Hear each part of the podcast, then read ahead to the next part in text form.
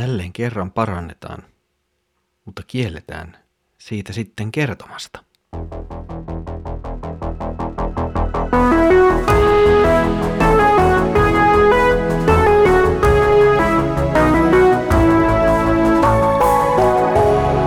Kirjoitusten pauloissa. Tervetuloa taas mukaan Kirjoitusten pauloissa Raamattu-podcastin pariin. Minä olen Mikko ja katselen teidän kanssanne yhdessä Markuksen evankeliumin jakeita. Hienoa, että olet päässyt jälleen mukaan. Edellisellä kerralla saimme katsella foiniikkialaisen naisen uskoa ja evankeliumin Jumalan valtakunnan avaamista myös ei-juutalaisille. Tänään tulemme kohtaukseen, jossa Jeesus parantaa nyt kuuron miehen. Luemme Markuksen evankeliumin 7. luvun jakeet 31-37. Jeesus lähti sitten taas Tyyroksen seudulta ja tuli Siidonin ja Dekapolin alueen kautta Galilean järvelle. Siellä hänen luokseen tuotiin kuuromies, joka ei pystynyt kunnolla puhumaan, ja häntä pyydettiin panemaan kätensä miehen päälle. Jeesus otti hänet erilleen väkijoukosta, pani sormensa hänen korviinsa, sylkäisi ja kosketti hänen kieltään. Sitten hän katsahti taivaalle ja huokasi ja sanoi kuurolle, Effata, se merkitsee aukene. Silloin miehen korvat aukenivat ja hänen kielensä vapautui, niin että hän puhui selkeästi. Jeesus kielsi ihmisiä kertomasta tästä kellellekään, mutta mitä enemmän hän heitä kielsi, sitä enemmän he levittivät siitä tietoa. Kaikki olivat ylemmäärin hämmästyksissä ja sanoivat, hyvin hän on kaiken tehnyt, kuurot hän saa kuulemaan ja mykät puhumaan. Jeesus on nyt matkalla. Markus mainitsee Jeesuksen reitin tai ne alueet, joiden läpi Jeesus kulkee. Ja nuo alueet ovat pakana-alueita. Ja ehkä jollain tavalla nyt ollaan kulkemassa kuitenkin kohti juutalaisten asuttamaa aluetta, mutta emme ihan tarkasti tiedä, mihin kohtaan ja missä Jeesus varsinaisesti nyt tässä tekstissä liikkuu. Pystymme summittain sen tietämään, mutta emme ihan tarkasti tiedä, pääseekö Jeesus vielä varsinaisesti juutalaiselle alueelle vai säilyykö hän pakana-alueella. Voi olla, että Jeesus on vielä ehkä pakanoiden parissa ja juutalaisten vuoro tulee sitten taas vähän myöhemmin kertomuksessa. Lisäksi Markus ei mainitse mitään Jeesuksen teoista tuon matkan aikana, mutta muiden evankeliumien kautta voimme päätellä, että Jeesus myös tuon matkan aikana julisti Jumalan valtakuntaa ja myös paransi sairaita. No nyt Jeesuksen luo sitten tuodaan kuuromies, jolla on myös vaikeuksia puhua. Jollakin tavalla koko tämä tapahtuma heijastelee niitä vanhan testamentin lupauksia, joita annetaan pelastuksen ajasta ja Messiaasta, pelastajasta. Nyt ehkä lähin heijastuma saattaisi olla meille Jesajan kirjan luvussa 29 ja sen jakeessa 18. Siellä on tällaiset sanat. Sinä päivänä kuurot kuulevat kirjan sanat, sokeat pääsevät synkästä pimeydestä ja heidän silmänsä näkevät. Samaa lukua, siis tätä Jesajan kirjan lukua, on jo aikaisemmin heijastellut keskustelut saastaisuudesta tai epäpuhtaudesta. Nämä Jesajan kirjan luvun 29 jakeet kokonaisuutena puhuvat meille pelastuksesta, pelastuksen ajasta. Ja yksi mielenkiintoinen kohta tuossa Jesajan tekstissä vielä on, joka meidän kannattaa huomata ja muistaa, on siellä jakeessa 17, jossa puhutaan Libanonista, jonka muoret muuttuvat hedelmätarhaksi.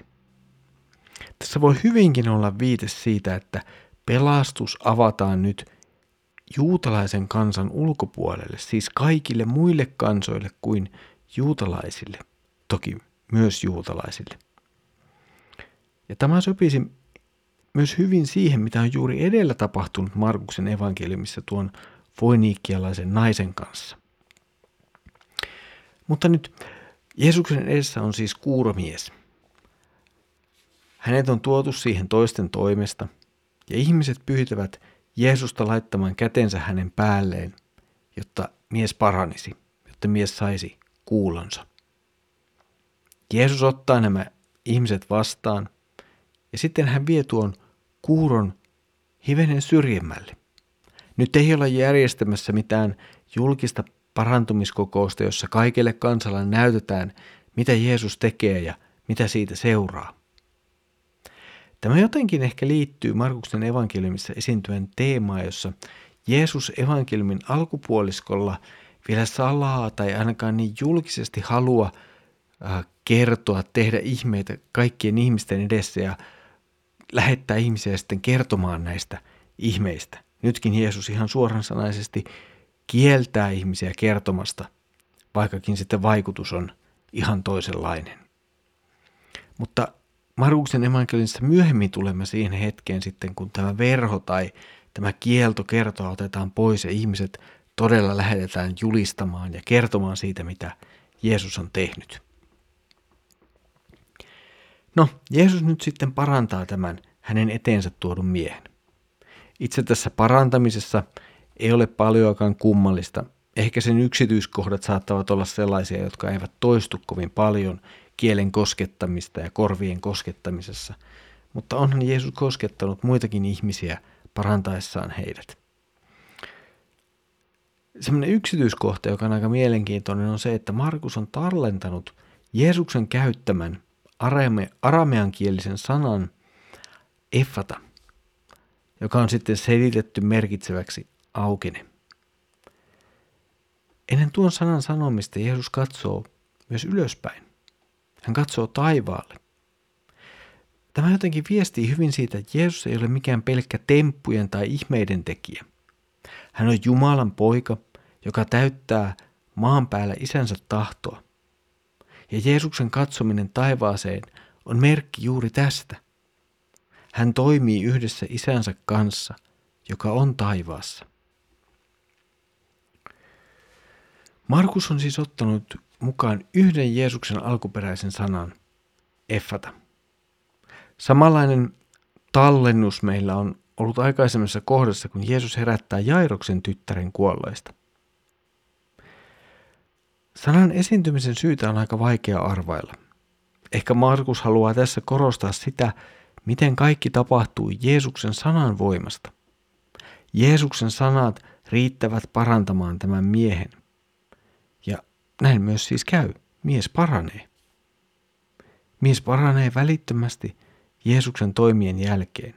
Hän saa avun, mutta samalla suurempi asia on se, mitä tämä Jeesuksen teko julistaa. Se julistaa nyt jälleen kerran pelastuksen ajan alkamista. Ja tämän jollain tavalla tajuavat myös ihmiset, joiden reaktion Markus on tallentanut. Ihmisten reaktio on lainaus jälleen Jesajan kirjasta, joka jollakin tavalla viittaisi kyllä myös siihen, että ehkä olemme jonkinlaisella raja-alueella, jossa on juutalaisia tai ainakin juutalaisia kirjoituksia tuntevia ja mahdollisesti myös pakanoita. Eli kuljetaan nyt siinä seudulla, jossa vaihtuu tämä raja-alue tai alue kumpia siellä nyt sitten asuu. Mutta siis nyt ihmiset reagoivat Jumalan sanalla tähän asiaan. He näkevät, kuinka miehen korvat aukenevat. He näkevät, kuinka mies alkaa puhua. Ja he liittävät sen profeetta Jesajan sanoihin vuosisatoja aikaisemmin. Ja jälleen kerran nuo Jesajan kirjan sanat puhuvat siitä, miten Jumala tulee pelastamaan oman kansansa. Siis Markuksen viesti on tavallaan hyvin selvä tässä kohtaa. Hän sanoo sitä, että pelastuksen aika on tullut. On aika uskoa Jeesukseen.